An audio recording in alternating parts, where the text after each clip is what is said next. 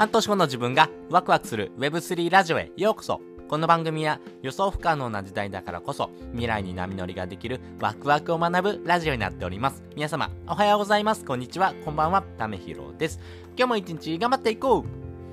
ということで、今回はですね、えー、まあ、今 NFT とかですね、メタバースとかですね、この Web3 関連のですね、えー、お話をしている中で、私がですね、いろんな書籍とかですね、えー、見て学んできた中で、これはめちゃめちゃいいなっていうですね、本をですね、ちょっと一部、え紹介したいなと思います。それがですね、世界2.0という本ですね。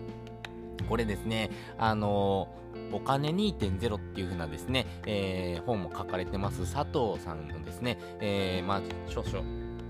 きなんですけども、これめちゃめちゃいいなと思ってですね、あの、自分の中でですね、読んでですね、ここが良かったなっていうポイントをですね、えー、ちょっとお話したいなと思ってます。それがタイトルのですね、バズワードに対する人間の反応っていうのがですね、これめちゃめちゃわかるなってすごい共感したんですね。あ、確かにこうだなと思ってます。えー、それについてですね、ちょっとお話したいなと思います。で、反応はですね、3つあるんですね。その3つの反応についてですね、ちょっとお話ししていきます。えー、先にですね、この3つの反応をお話ししていくと、1つはですね、否定派ですね。2つはチャレンジ精神派。で、3つ目はですね、一部否定派というふうなですね、3つのですね、まあ、派閥っていうんですかね に分かれてる、これすごい面白いなと思ってるのがですね、まずこの否定派ですね、これシニア層に多いんですけども、こんなチャラチャラしたものはけしからんと。インターネット上でもう一つの世界が生まれるなんて、この世界がですね、生きてる人間がですね、生活してるんだから、そんなことをですね、できるはずがないっていうのはですね、もう馬鹿げたことを言ってるんじゃないよっていうところのですね、否定派のですね、意見ですね。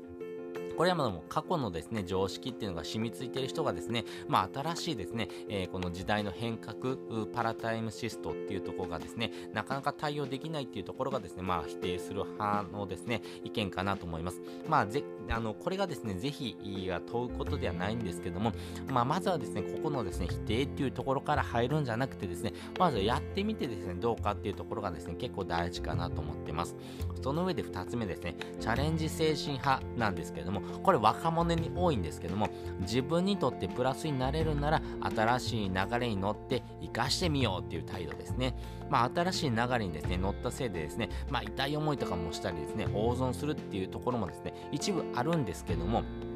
でも自らですね、リスクを取って挑戦すればですね、新しい世界が切り開けるというふうなですね、えー、まあ、確信を持ってですね、えー、自分のですね、え行動をですね、促していくというところですね。まあ、結果にはですね、すべて原因があります。あの、行動したからっていう原因があるんですね。まあ、それによってですね、新しいものがですね、生まれる可能性があるということですね。なので、何か自分がやりたいものがあればですね、えまあ、チャレンジしていくしかないというところですね。例えば、え会社を起業するとかっていうのですね、新しいですね、プロジェクトをやりたいなって思うのであればですね、まずは自分が動いてみるとか、やっぱりですね、行動しないとですね、その、えー、行動したっていうことに対しての結果がですね、ついてきませんので、ああ、こうなったらいいなと思ってるだけではですね、結局何もならないっていうことですね。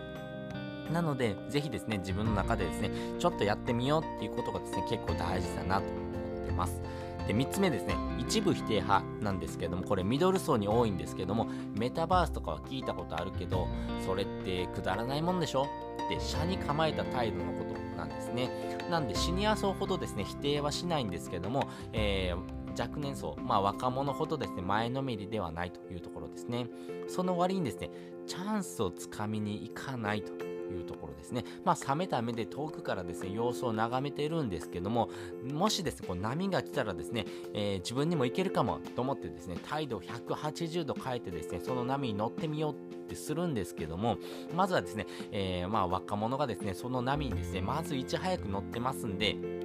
なかなかですね、えー、後からですね、えー、ちょっとこれいけるかもと思ってやってもですね、えー、波に乗れないっていうことですね。何かしらですね、自分にですね、えー、とってですね、もう秘策、周りの人が驚くようなものを持ってない限りですね、後から参入するっていうのは結構ですね、ハードルが高いことかなというふうに思ってます。なので、この一部否定派ってですね、結構多いんじゃないのかなと思ってるんです。メタバースとか NFT とかですね、仮想通貨は聞いたことあるけど、ちょっとこれって怪しいよねとかですね、あちょっとこれえー、未来のことなんだけども、その未来についてですね、ちょっと自分はイメージできないから、まあ、まだいいかとかですね、まあ、その、車に構えた態度っていうのがすごいわかるんですね。僕もそうなったんで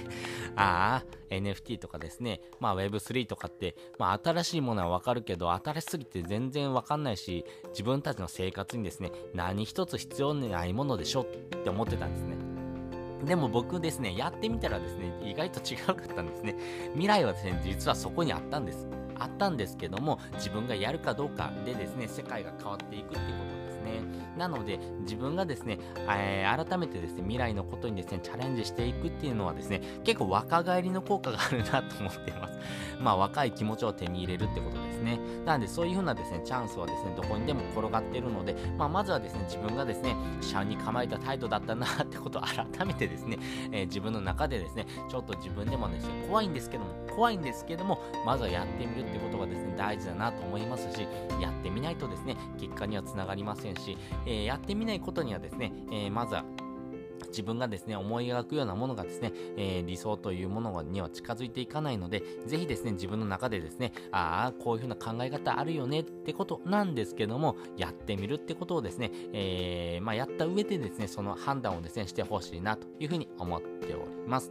ということで今回はですね、バズワードに対する人間の反応っていうのをですね、お話ししておきました。これはですね、世界2.0のですね、佐藤さんの本からですね、一部引用しております。まあ、この否定派、チャレンジ精神派、そして一部否定派というようなですね、派閥がいるんですけども、まあ、自分がですね、どんな派閥になるのか、そして未来のですね、えー、自分はどういうふうなですね、えー、ポジションに立ってですね、行動しているのか、まあ、そこがですね、えー、自分の中のですね、理想とですね、え現在のギャップがあるんであればですね、このギャップャップを埋めるような行動をしていかないとですね、えー、何もですね、えー、新しいことには始まっていかないんじゃないのかなというお話をしておきました。